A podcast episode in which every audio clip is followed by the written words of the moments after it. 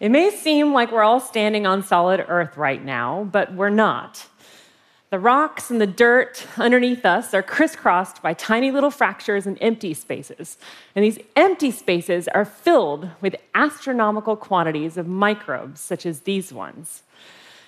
The deepest that we've found microbes so far into the Earth is 5 kilometers down. So, if you pointed yourself at the ground and, took off running, into the ground, you could run an entire 5K race and microbes would line your whole path.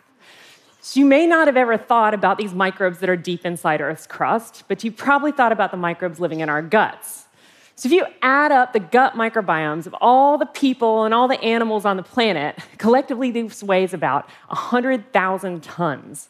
This is a huge biome that we carry in our bellies every single day. We should all be proud. But it pales in comparison to the number of microbes that are covering the entire surface of the Earth, like in our soils, our rivers, and our oceans. Collectively, these weigh about 2 billion tons. But it turns out that the majority of microbes on Earth aren't even in oceans or our guts or sewage treatment plants. Most of them are actually inside the Earth's crust. So collectively, these weigh 40 billion tons. This is one of the biggest biomes on the planet, and we didn't even know it existed until a few decades ago. So the possibilities for what life is like down there, or what it might do for humans, are limitless. This is a map showing a red dot for every place where we've gotten pretty good deep subsurface samples with modern microbiological methods, and you may be impressed that we're getting a pretty good global coverage, but actually, if you remember that these are the only places that we have samples from, it looks a little worse. If we were all in an alien spaceship trying to reconstruct a map of the globe from only these samples, we'd never be able to do it. So people sometimes say to me, yeah, there's a lot of microbes in the subsurface, but aren't they just kind of dormant? This is a good point. Relative to a ficus plant, or the measles, or my kids' guinea pigs, these microbes probably aren't doing much of anything at all. We know that they have to be slow because there's so many of them. If they all started dividing at the rate of E. coli, then they would double the entire weight of the Earth, rocks included, over a single night. In fact, many of them probably haven't even undergone a single cell division since the time of ancient Egypt, which is just crazy. How do you wrap your head around things that are so long-lived? But I thought of an analogy that I really love, but it's weird and it's complicated. So I hope that you can all sort of go there with me. All right, let's try it. It's like trying to figure out the life cycle of a tree if you only live for a day. So, if the human lifespan was only a day and we lived in winter, then you would go your entire life without ever seeing a tree with a leaf on it. And there would be so many human generations that would pass by within a single winter that you may not even have access to a history book that says anything other than the fact that trees are always lifeless sticks that don't do anything. Of course, this is ridiculous. We know that trees are just waiting for summer so they can reactivate. But if the human lifespan were significantly shorter than that of trees, we might be completely oblivious to this totally mundane fact. So when we say that these deep subsurface microbes are just dormant, are we like people who die after a day trying to figure out how trees work? What if these deep subsurface organisms are just waiting for their version of summer, but our lives are too short for us to see it? If you take E. coli and seal it up in a test tube with no food or nutrients, and you leave it there for months to years, most of the cells die off, of course, because they're starving, but a few of the cells survive. If you take these old surviving cells and compete them, also under starvation conditions, against a new fast-growing culture of E. coli, the grizzled old tough guys beat out the squeaky clean upstarts every single time. So this is evidence there's actually an evolutionary payoff to being extraordinarily slow.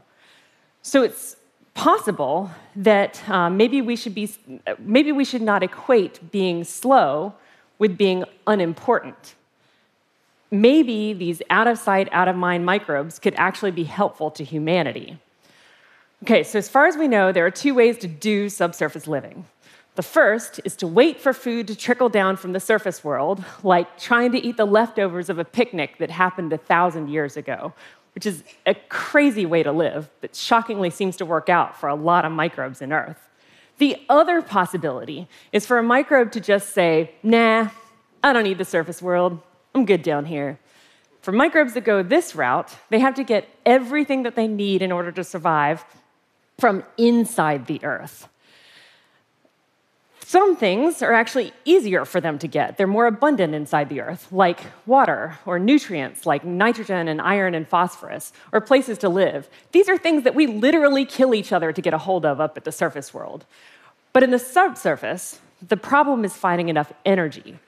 Up at the surface, plants can chemically knit together carbon dioxide molecules into yummy sugars as fast as the sun's photons hit their leaves. But in the subsurface, of course, there's no sunlight. So this ecosystem has to solve the problem of who is going to make the food for everybody else. The subsurface needs something that's like a plant, but it breathes rocks.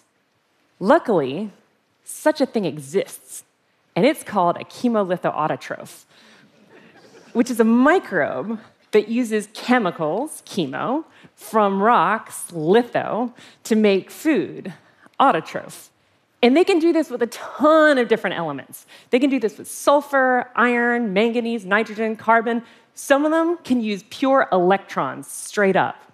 Like if you cut the end off of an electrical cord, they could breathe it like a snorkel. These chemolithoautotrophs take the energy that they get from these processes and use it to make food, like plants do. But we know that plants do more than just make food.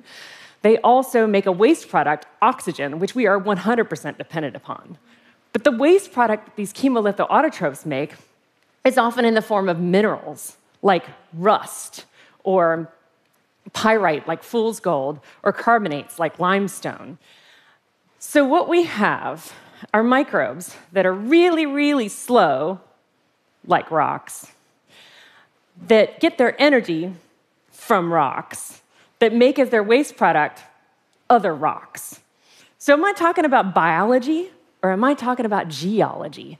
This stuff really blurs the lines.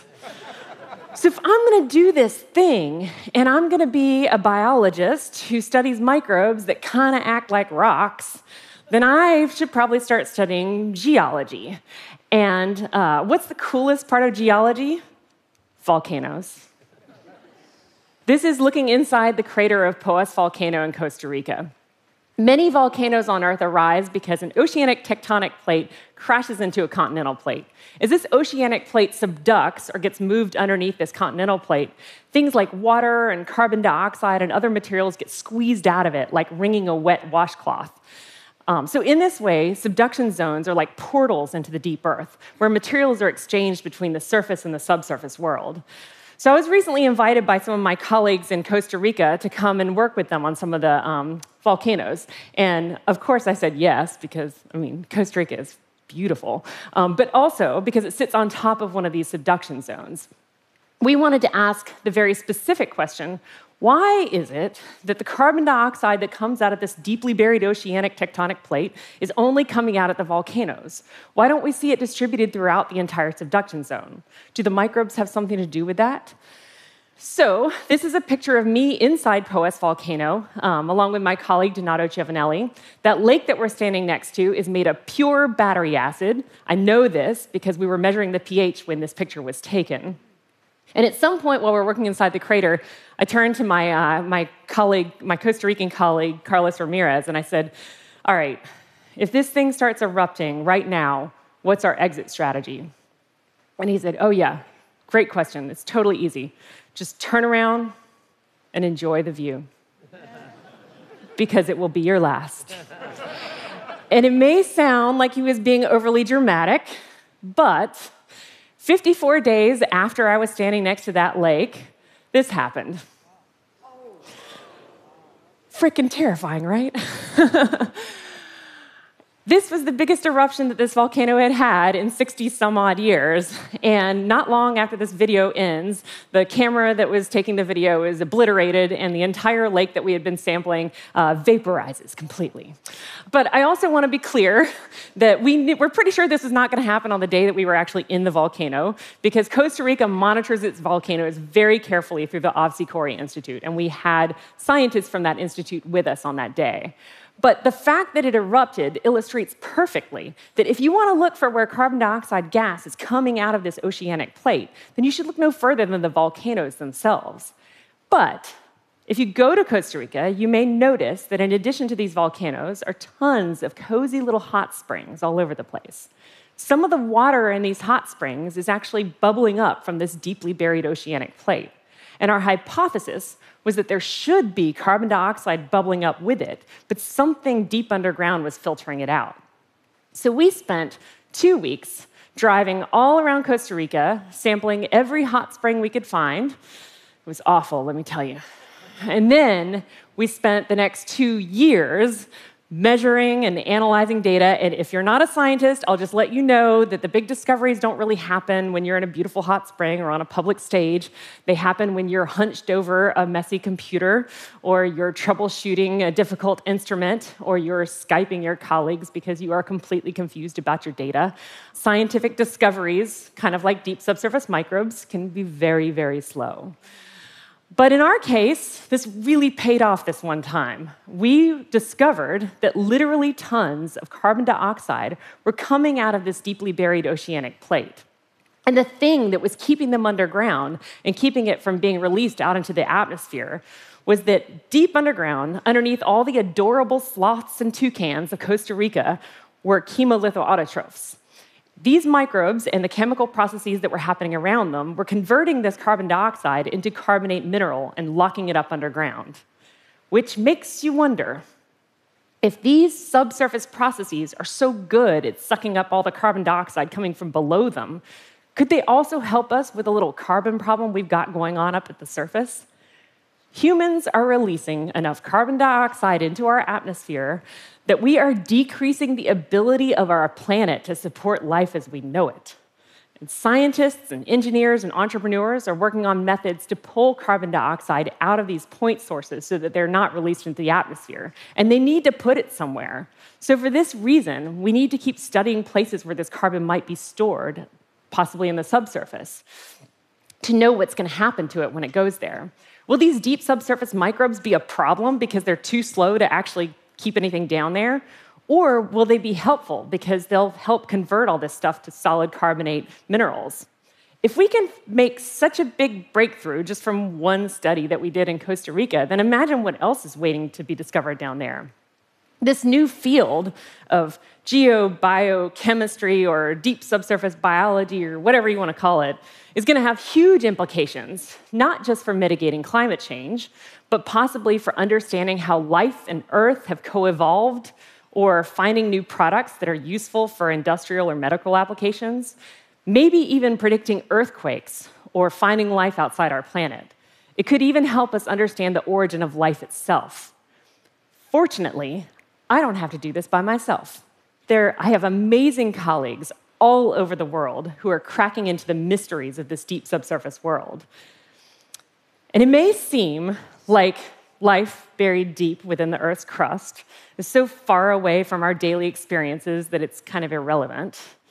But the truth is that this weird, slow life may actually have the answers to some of the greatest mysteries of life on Earth. Thank you.